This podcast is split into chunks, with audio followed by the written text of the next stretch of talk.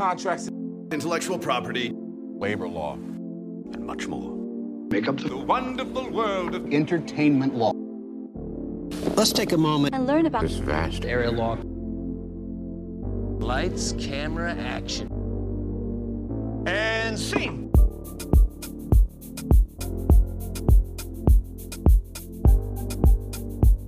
Hello, everyone, and welcome to episode 26 of End Scene, and entertainment law podcast. I'm Tonio Costas. And I'm Evan Naar. Sadly, Tony and I are not together in a studio or an office today. We are recording on Riverside, but tomorrow we will be together for our viewing of Oppenheimer in IMAX 70 millimeter at AMC Lincoln Square 13. I'm very excited. What how, how amped are you, Tony? I, I am so amped for many reasons. One, we got to go back to our favorite movie theater, Gotham Planetarium. Gotham Planetarium. we love that movie theater to death. Uh, second, my TikTok for you page has been littered with Oppenheimer memes. Like mm-hmm. they're mainly the memes uh, that sh- I guess there's like this filter that's buzzing now with uh, blue eyes, like really bright blue eyes, and the meme kind of reads "No one." Colon, and then the next line, absolutely no one, colon, Cillian Murphy eh, throughout Oppenheimer, and it's him in like a pensive state with his eyes wide open, with like the in- incredibly chiseled jawline that he has, yes. with the blue eyes just staring out and basically staring into your soul. So uh, I'm looking forward to kind of seeing that come to fruition as a result of seeing all these TikToks. And then third, I'm especially glad to see it in such a unique perspective and I don't have to look up at the front row while everybody looks like Thanos right in front of my face. yeah, no, we're in the I think the second to last row, and very excited to be going with our good friends uh, Stephanie Weissenberger, yeah. who uh, is actually a former protege of yours as well. Um, Absolutely, yeah. My good friend, uh, she had her own blog. I don't know. I don't know if she still keeps up with it.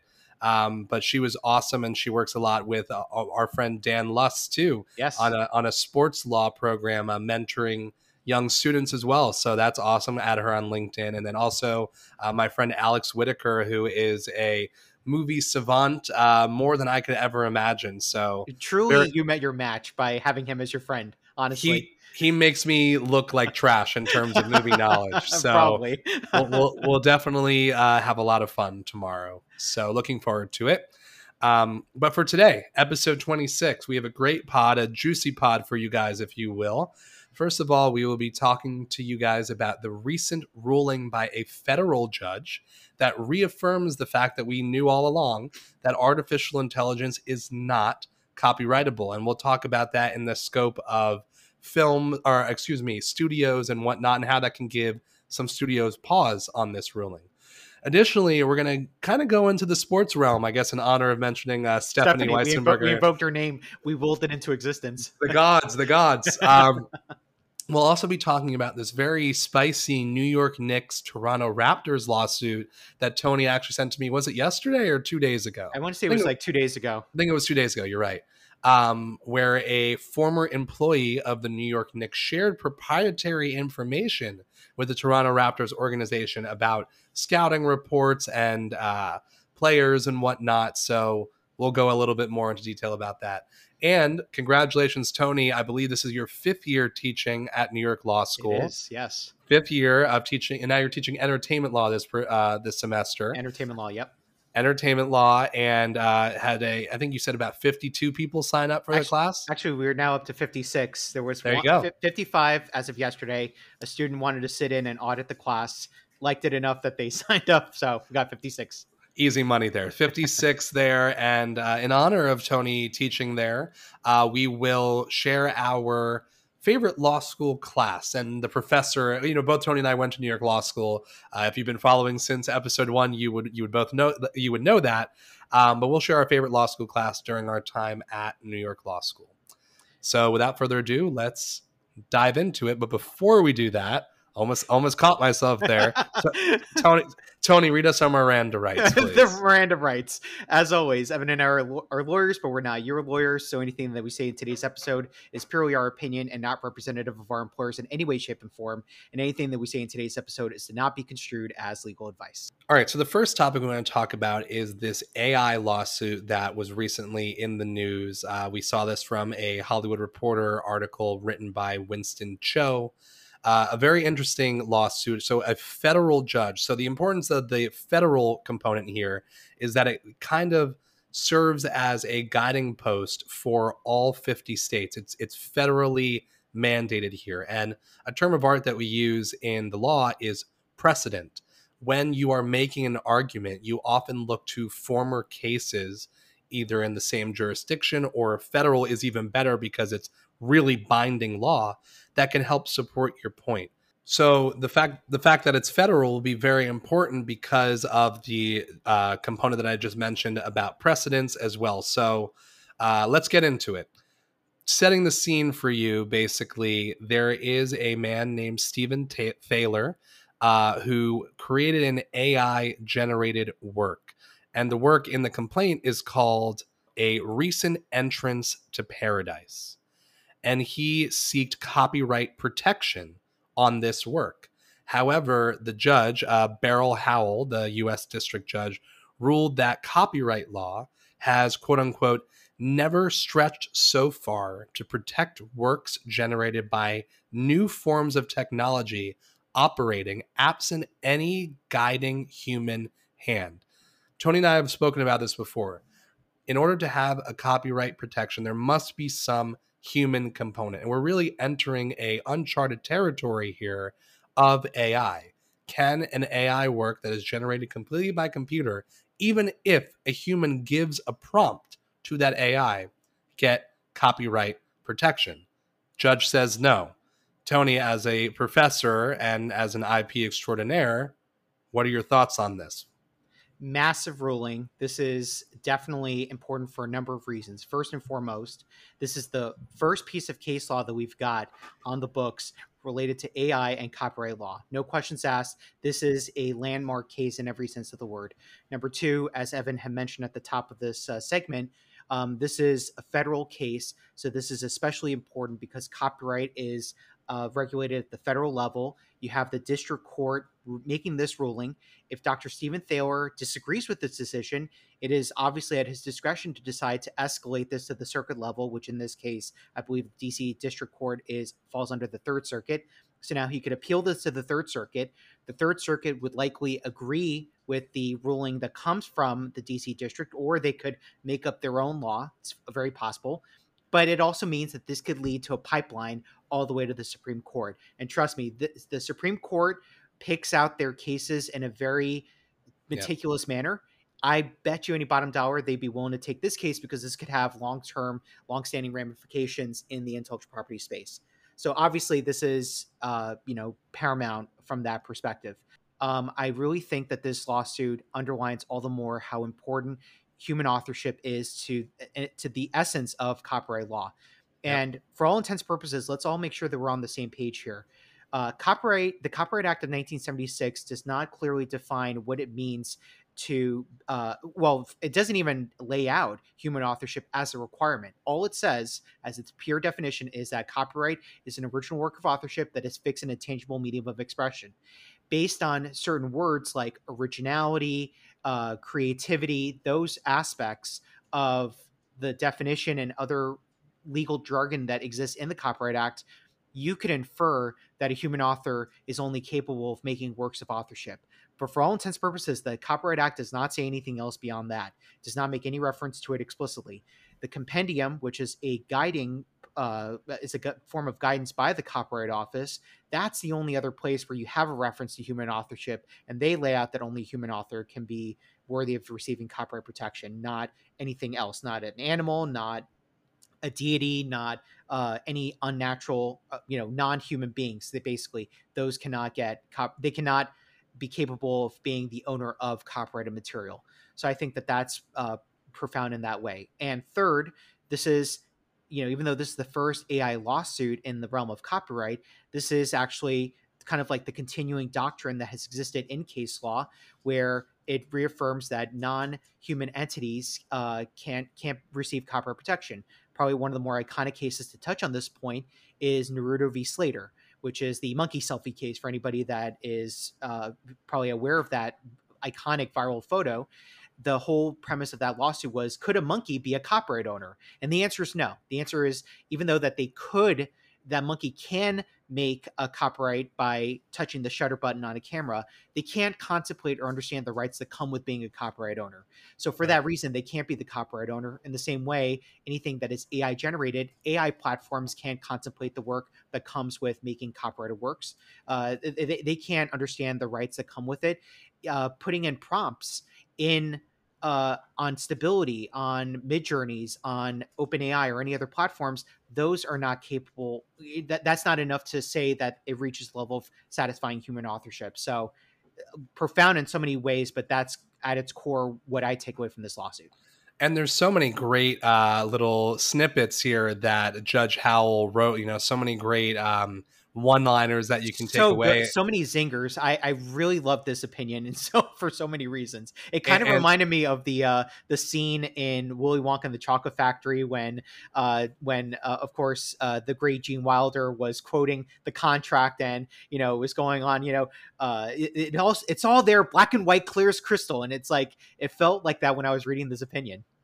It's very interesting, and also another thing that Tony and I were just talking about before uh, the show you know, you may be thinking, what if uh, can you get um, ownership in something that's like taken from a camera or or a video recording? So one thing that uh, Judge Howell wrote here is while cameras generated a mechanical reproduction of a scene, uh, they do so only after a human develops a quote unquote mental conception of the photo which is a product of decisions like where the subject stands, arrangement, and lighting, among other choices. And Tony kind of just referenced this, you know, uh, about the, the monkey case here, right? Um, so, to, and even to, to that, and even just briefly to that point, think about like Christopher Nolan, but even think about other filmmakers, uh, especially let's say in the world of animation, eh, or or even let's use live action. I, like I think of something like superhero films. It all starts with concept art the concept art is the vision that the filmmaker yep. has, the producers have, the, the writers, and all that. They put the idea from their head, pen to paper, and then from that, they create the costumes, they create the set decor. The vision comes to life, but it all starts with what's in their mind. And that's what I think makes that more worthy of copyright protection versus something that is AI generated. Right, and Tony mentions Christopher Nolan. I mean, we've been talking about him because of Oppenheimer. So, you know, for him to to to talk with his uh, cinematographer and uh, you know with, with with the writers room, even though he is a writer director.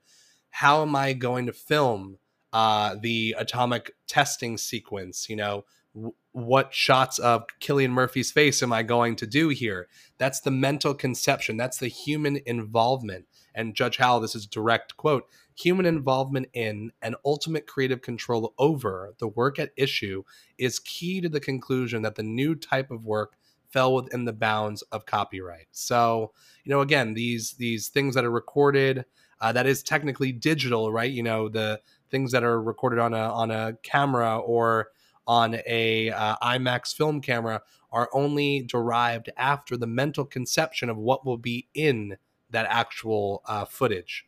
So very interesting. I'm trying to see if there's any other cool quotes. Uh, you know, just talking a lot about human creation. Um, yeah, it, I will. I will say though that this is definitely going to play a heavy hand in the status of these SAG and right. We need that's what I mentioned at the at the top. Right. We're, we're, one of the huge things is about the WGA being concerned, or even SAG, that they would be replaced by AI. And one of the things that is so important to these studios is IP. Literally, all these big hits are because of IP that is owned by certain studios. Uh, you know, you have Transformer spin-offs, Ghostbusters spin-offs, like Teenage Mutant Ninja Turtles just came out, uh, which I believe is a Paramount pro- uh, production. And the fact that they can't get any copyright ownership over AI related scripts could give pause and also is huge ammunition for the humans, the, the writers and the actors. You're shaking and, your head. And, and, I was going to even add, think of uh, another great example is Secret Invasion. The intro sequence for Secret Invasion was generated using artificial intelligence, and in a situation like that, it also makes you wonder, like you know, Marvel. You know, was willing to go out, find someone that was capable of using AI generated technology to make an intro sequence for uh, a limited six part series. I mean, when you go to the copyright office, you see that th- those episodes are registered in the copyright office. It only makes me wonder if the copyright office was only willing to give them copyright protection for the actual substance of the episode Yeah. and Yeah. exclude that intro. And I- mean, like honestly, uh, this might be this might this decision might be the catalyst that ends the strike. I mean, from your perspective, do you? Th- I, I'm I'm an optimist. I think it may end soon, but do you do you agree? Do you think that like it could end soon? I think it can end soon. Um, I'm hopeful. Uh, I don't know. I think there. I think there was a recent meeting between Bob Iger and the higher ups, like you know, telling them why it's reasonable that they should accept uh, a certain proposal. Um, so I don't really know, but I, I think that this lawsuit, uh, this this ruling, I don't know if the studios are like you know, like doing that Michael Scott from The Office scene. Oh my God, it's happening! It's happening! but they, like certainly it should give studios pause about the outlook moving forward. Um, This So also feels like this also feels like the Michael Scott Paper Company episode where he forms his own paper company and then ends up getting bought out by Dunder Mifflin. Basically, didn't get his way, but it ended up having a having a solution nonetheless at the end of that episode. So it's like you know, it, it feels like AMPTP was like AI, AI. That's what we're all in on, and then this ruling happens. They've basically gotten cornered, and they're going to have to accept whatever proposal I think comes across their uh, the bargaining table for sure. yeah, we'll see. Um, we we somehow spoke about the strike, even though we have been so good about not talking. we, you know how they have like in like like workplaces they have like days without incident like seven it's a Mon- Monsters Inc. basically for hours it's like weeks you know weeks without talking about the strike now we got to erase it back to zero Very interesting. So, uh, a, a huge case, and will definitely have rippling effects uh, for better or for worse. And let's move on to the next topic here. We have the New York Knickerbockers, the New York Knicks basketball team, and the Toronto Raptors basketball team. Canada's own Drake's a huge supporter of the Toronto Raptors. They won the NBA championship, I want to say 2020. Um, I think that's right. Oh no 2019 it was the year before the pandemic Correct. and then it then it was Yeah. the Lakers, the Bucks, and the who won it this year? uh, nu- uh nuggets nuggets Nu- of course Oh, Nuggets. yeah. Like uh so it, the Kawhi Leonard and uh, Fred VanVleet led Toronto Raptors. Anyway, was what a combo man and, and now they're either they're on the Clippers and I believe the Raptors respectively. Oh, excuse me, uh, the Rockets respectively. Uh, so we have the New York Knicks, a team that has certainly been uh, better in recent years with the signing of Jalen Brunson, uh, Julius Randle, of course. They haven't yet made it over the hump just yet, but they're certainly uh, doing so. Uh, Leon Rose is the GM there, and Tom Thibodeau, who has a wealth of experience uh, leading the Knicks. So now this is a lawsuit regarding a lower level employee, or he started off a lower level employee. I am going to absolutely butcher this name. Ik- Ik- Ikchu- Ikchuk- Ichukwu Azotam. that was uh, very good I- excellent Ikechukwu Ikechukwu Azutam, kind of like the guy that plays uh, the High Evolutionary, Chuck Woody. Uh, what let, let's call this guy Chuck. How about that? that's, probably, that's probably the easier way to pronounce it And, Mr. Azatam, I'm so sorry for the horrible mispronunciation. Um, we're gonna call you Chuck though, for ease of both mine and Tony's sanity here. um, so Tony kno- knows a little bit more than I do about this specific topic. I did read a little bit on it, uh, but I'll, I'll kind of give the broad understanding of what I I'm led to believe is happening here. So Chuck uh, worked for the Knicks from 2020 to 2023 and he just recently signed an employment agreement with the Raptors. He's now working with the Raptors. Uh, initially, Chuck was, you know, a director of video analytics, player development assistant. Uh, you know, sorry for me saying earlier that it's a lower level. That that plays a huge role in scouting and and player, uh, you know, performance. So, you know, it's it's not the head coach, is what I'm trying to say. Either way, he sent to the Raptors uh, thousands of confidential proprietary files, including a, a prep book for the 2020, 2022 2023 season, video scouting files, opposition research. And according to uh, the lawsuit, which I read, whether you want to argue with it or not, the New York Knicks have a certain way of going about doing business and, and wanting to build a team and to give away the trade secrets, for lack of a better term, of how they do that is cause for concern. Uh, Tony, fill in a little bit more of the background here on what Chuck did. So uh, the lo- Chuck full of information, no pun intended, in this uh, whole uh, lawsuit here.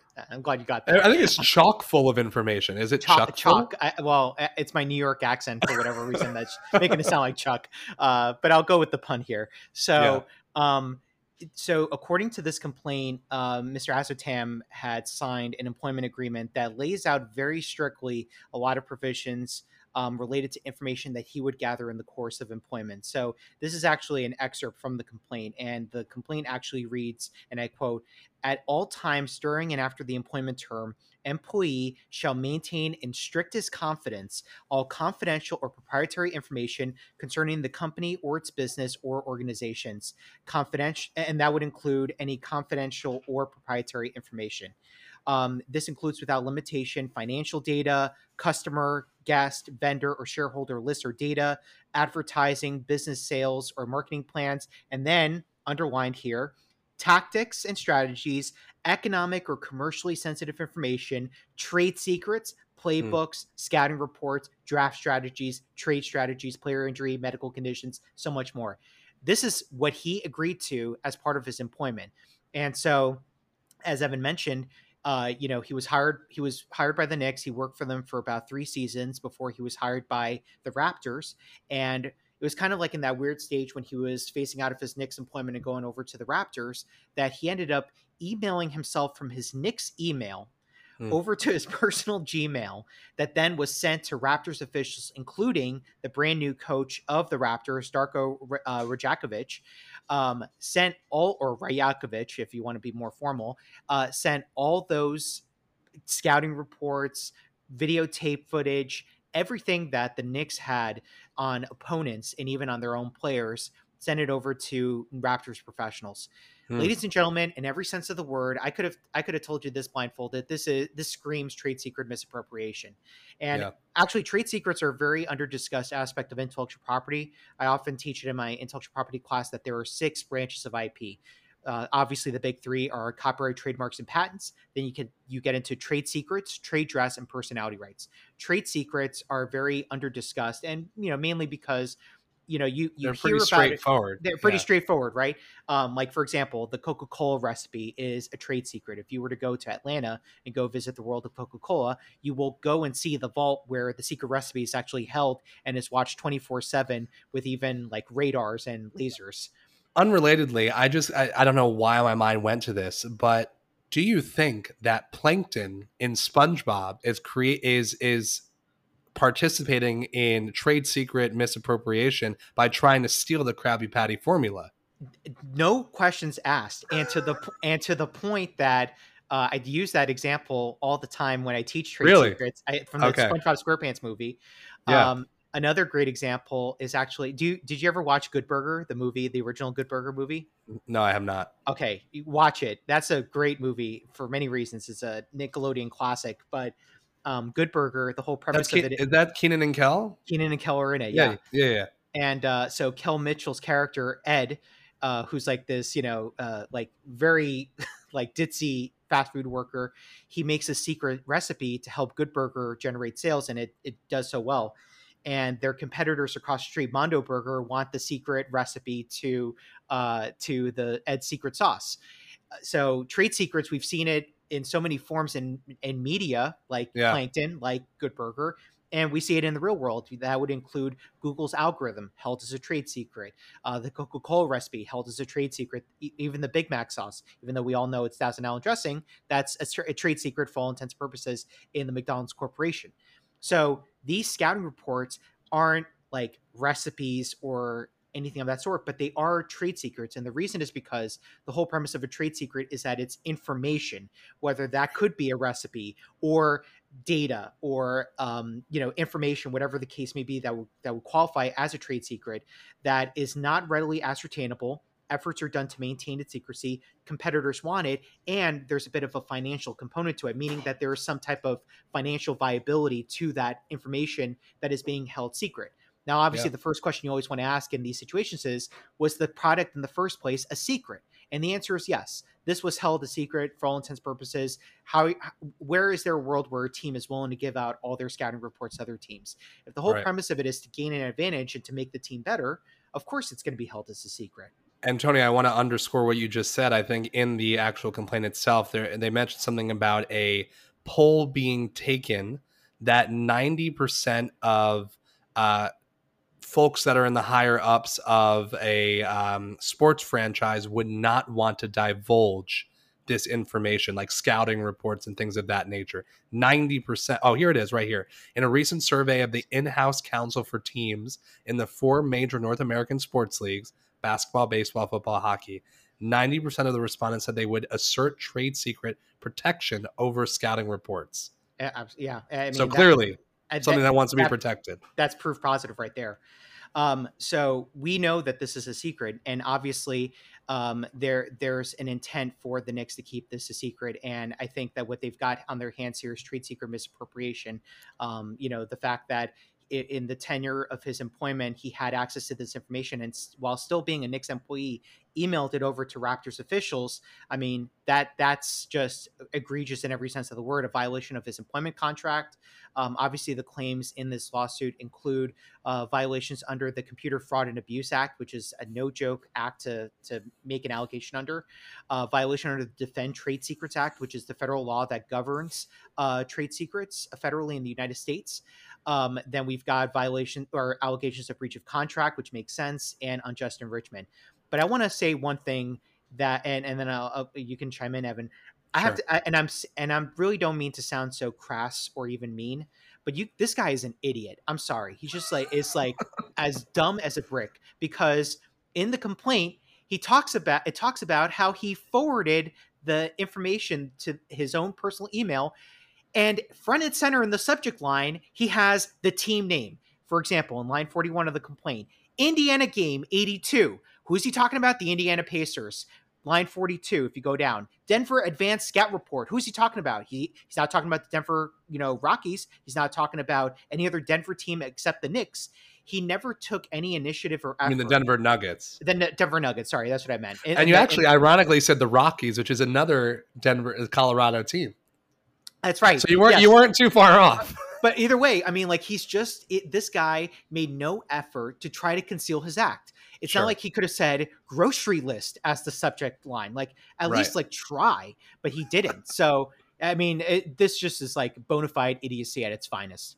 So a couple of things, yeah, Chuck. Sorry, we don't mean to be so crass, but not uh, not trying to sound slanderous, this is pure opinion here. I, I just yeah, if, if I if I were to if I were an employee, I would have done it so much differently, but I would never do it to begin with.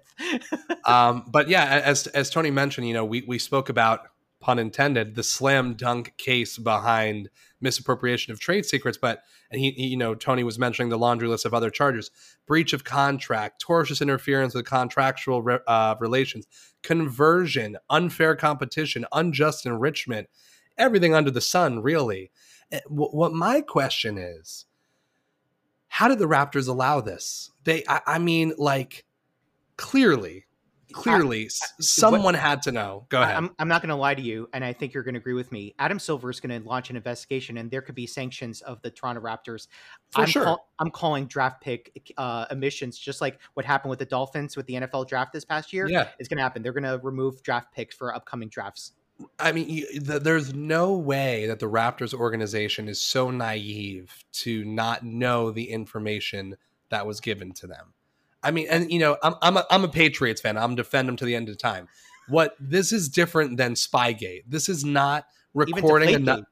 Right. This is not recording another team's signs when you know if if um who's the coach of of the Knicks? If Thibodeau is like you know putting up the number two or whatever like this isn't stealing like oh two means a pick and roll from the point guard to the small forward.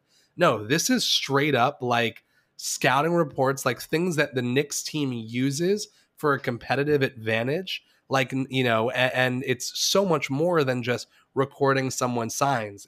If you know depending on where you what school of thought you fall in on the whole spygate uh, series but Actually, you just for that mentioning that, it just jogged my memory. What the Raptors have engaged in would qualify as corporate espionage, which Mm. is a massive aspect to this whole trade secret misappropriation world. so corporate espionage is a massive aspect to trade secret misappropriation and you know the one thing to bear in mind about trades about corporate espionage is that you know it, it's basically a corporate entity engaging in activity that would otherwise be criminal under you know under whatever violations exist under the Defend Trade Secrets Act. So if they engage in activity that would qualify as theft, bribery, uh, spying, whatever the case may be, that is, in every sense of the word, uh, a violation under law. So I, I think that that just that reinforces all the more how this is a sanctionable offense by the NBA. I think that Adam Silver is going to pull, you know, he's going to pull the, you know, uh, conduct detrimental to the league uh, card here, and he's he's going to go after them real hard. And this could this is going to be big. I mean, n- nobody's really talking about it now, but trust me, this will have larger ramifications, and maybe this is going to unveil like a whole culture that maybe even happening in the NBA because like for example, ever since Calvin Ridley got slapped with gambling as a as a I think when he was with the Falcons, um, I mean, now all of a sudden the NFL has been going after hard and finding out other athletes that are engaging in gambling activity and and yep. you know sanctioning them with suspensions. So, oh yeah, very possible that this, we're going to see maybe other stories like this in the coming coming years. Yep, I agree. So we'll see what happens there. Um, I hope the Raptors at least benefited in some capacity from this, or it would have all been for naught. I, I hate uh, to sound I hate to sound so defamatory, but it's like you're gonna play really find the Knicks plays useful. Like, really?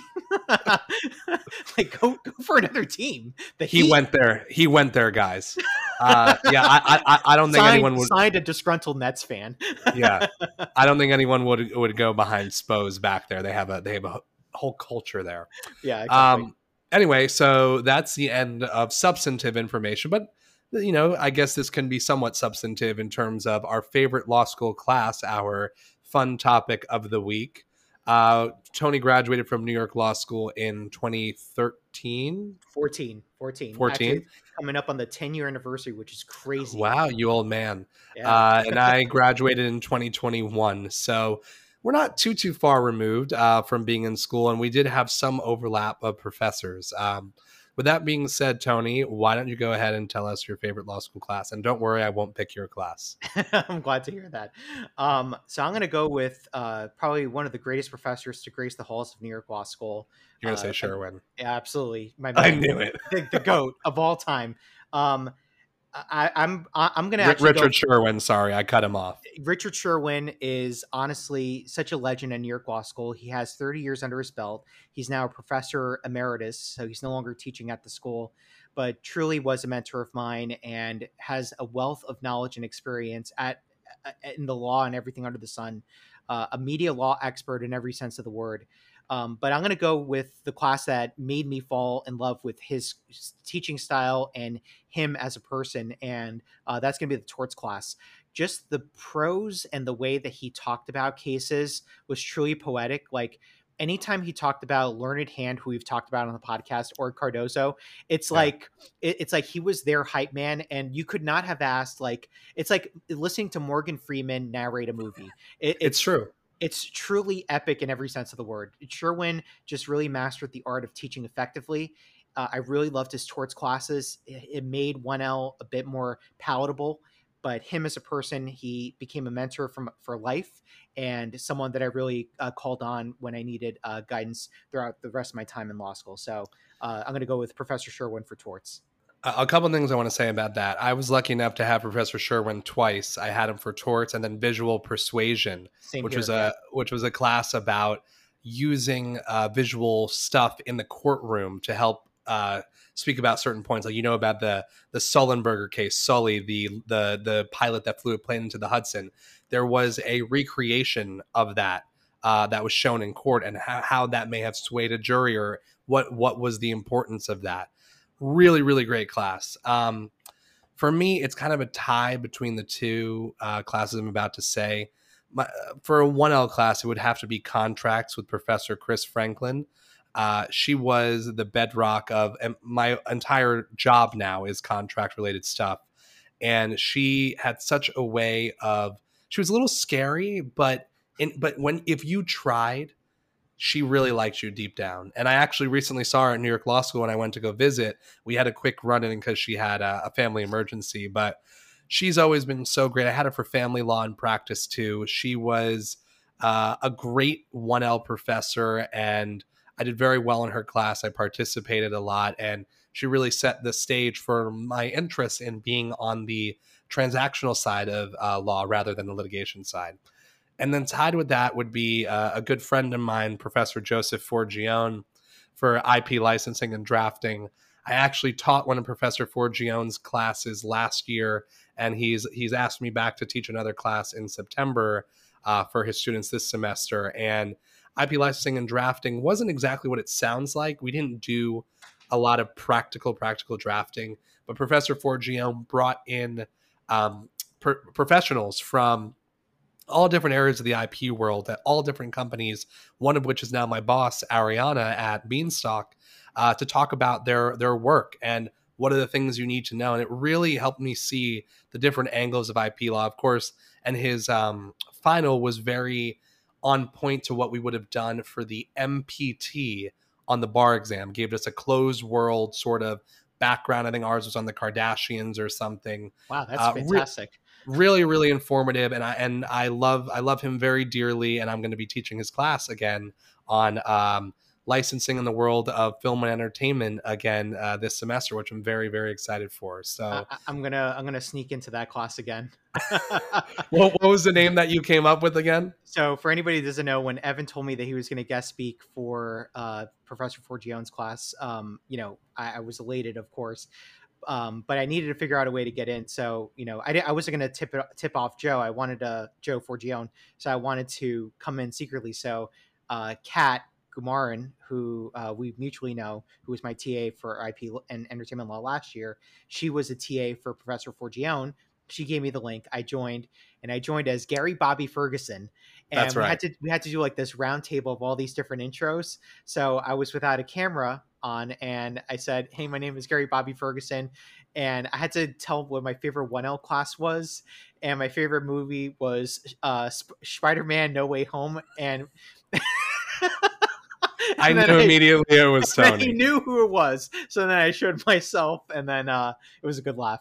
It was great. That that was great, and I, and I had great feedback from that class. So Tony, I have to say, as someone who teaches uh, regularly, like yourself, that that gratification you get from making a difference uh, in students' lives and you know them trusting you i've had so many people reach out to me and ask me for advice and you know uh, thank me for taking time and whatnot it really means a lot so i mean the fact that the work that you're doing the work that i'm kind of doing you know on, on a more limited scale it means a lot so uh, and we're always here for everyone. We've always been that way. We've spoken about this since episode one about our altruistic tendencies and wanting to give back. So uh, we are here for all of you, and thank you for listening. And just a, a quick announcement we are going to be kind of having a shortened schedule moving forward uh, because I will be away on vacation for Labor Day. Uh, so there may be some lag time before uh, our, our next few episodes, but fear not, we're not going away permanently just uh, while the summer is winding down. Uh, and Tony, over to you for the thank yous. Yes, uh, as always, we want to thank Hunter's Aaron for the intro song. We also want to give a shout out to our friends over at Shayk. You can join Shayk, S H A Y K on the App Store using referral code endscene. And you can join Evan and I on our huddle where we discuss extra entertainment law topics that don't make the podcast, but it's also your chance to ask any questions about entertainment law topics. Um, we're not recording in studio, but as always, we want to give a shout out to P&T Knitwear Podcast and Bookstore located 180 Orchard Street in the Lower East Side. And most importantly, we want to thank all of you for listening to this week's episode of End Scene and Entertainment Law Podcast. If you have any questions or comments, feel free to reach out to us on all social media platforms at End Scene Pod. And until next time, End Scene.